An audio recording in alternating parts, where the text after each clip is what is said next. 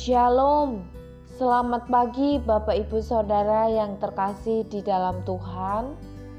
Mari pada pagi hari ini, sebelum kita melakukan aktivitas kita, saya mengajak kita sekalian untuk berdoa secara pribadi dan kita bersama-sama merenungkan firman Tuhan.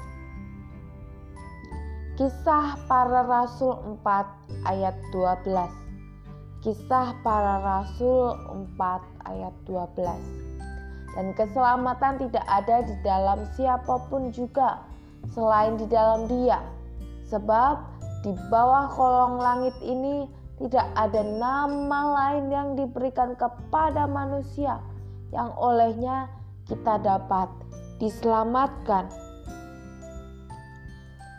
Bapak, ibu, saudara, kita sudah banyak sekali ya mendengarkan khotbah yang berbicara mengenai keselamatan. Nah, sekarang jika saya bertanya, apakah Bapak Ibu Saudara sudah yakin mendapatkan keselamatan? Apakah yakin keselamatan itu sudah dimiliki oleh Bapak Ibu Saudara?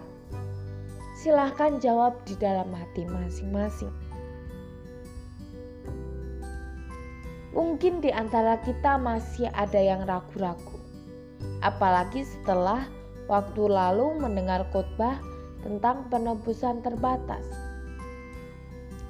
Wah, mungkin ada yang mulai lagi berpikir-pikir nih, sehingga ada keraguan. Bapak, ibu, saudara, keselamatan di dalam Kristus dari segi kapasitasnya dari segi kuasanya adalah cukup untuk semua manusia.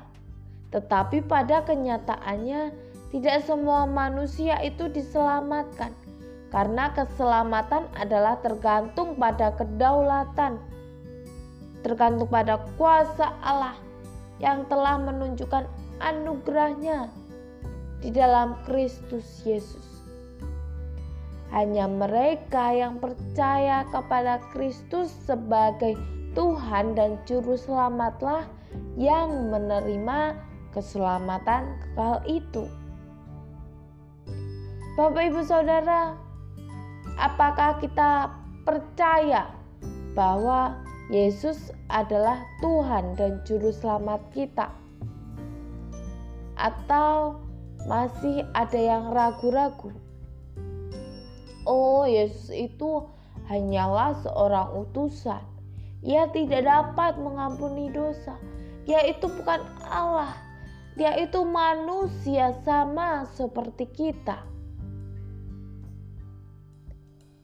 Bapak, ibu, saudara, jauh sebelum Kristus menggenapi janji keselamatan Allah, umat Israel telah dituntun oleh Allah melalui tindakan-tindakan yang bersifat simbolis yang merupakan korban-korban dan upacara-upacara. Korban dan berbagai upacara itu berkaitan dengan hukum Taurat yang merupakan tuntunan Allah kepada umat Israel agar mereka dapat melakukannya secara sempurna sebab korban dan berbagai upacara itu melambangkan dan menunjukkan kepada korban yang sempurna, yaitu korban anak domba Allah sendiri.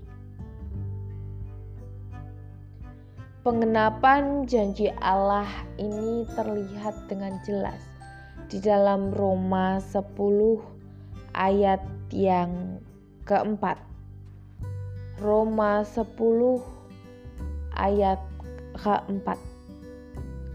Sebab Kristus adalah kegenapan hukum Taurat, sehingga kebenaran diperoleh tiap-tiap orang yang percaya. Nah, Bapak Ibu Saudara, kita bisa melihat di sini bahwa Paulus menegaskan bahwa Yesus adalah kegenapan hukum Taurat. Dengan kata lain, hukum Taurat berisi janji kedatangan Kristus. Di samping itu, hukum Taurat merupakan petunjuk atau panduan yang mengarahkan orang percaya kepada kedatangan Kristus. Hukum Taurat hanyalah bayangan dari apa yang akan datang, sedang wujud penggenapannya ialah Kristus. Hukum Taurat mencapai kesempurnaannya di dalam kedatangan Kristus, Anak Allah yang dikasihinya itu. Bapak, ibu, saudara, Yesus Kristus memberikan keselamatan kepada kita tanpa syarat. Pengorbanannya adalah bukti kasihnya kepada kita semua. Itulah keselamatan yang ia berikan kepada kita. Oleh sebab itu, keselamatan yang telah kita terima itu, mari kita miliki tanggung jawab untuk melakukan perbuatan baik dan taat kepada perintah Allah sebagai tanda bahwa kita telah sungguh-sungguh bertobat. Ingat khotbah kemarin hari Minggu, tetap kerjakan keselamatanmu. Mari kita bersyukur kepada Allah karena Ia telah memberikan kepastian kehidupan kepada kita. Mari kita hidup dalam kasih karunia Allah itu. Dan mari juga mau membagikan iman kita kepada mereka yang belum memiliki kepastian kehidupan agar mereka juga memiliki kepastian di hidupnya nanti. Amin. Biarlah firman Tuhan ini memberkati kita semua. Shalom.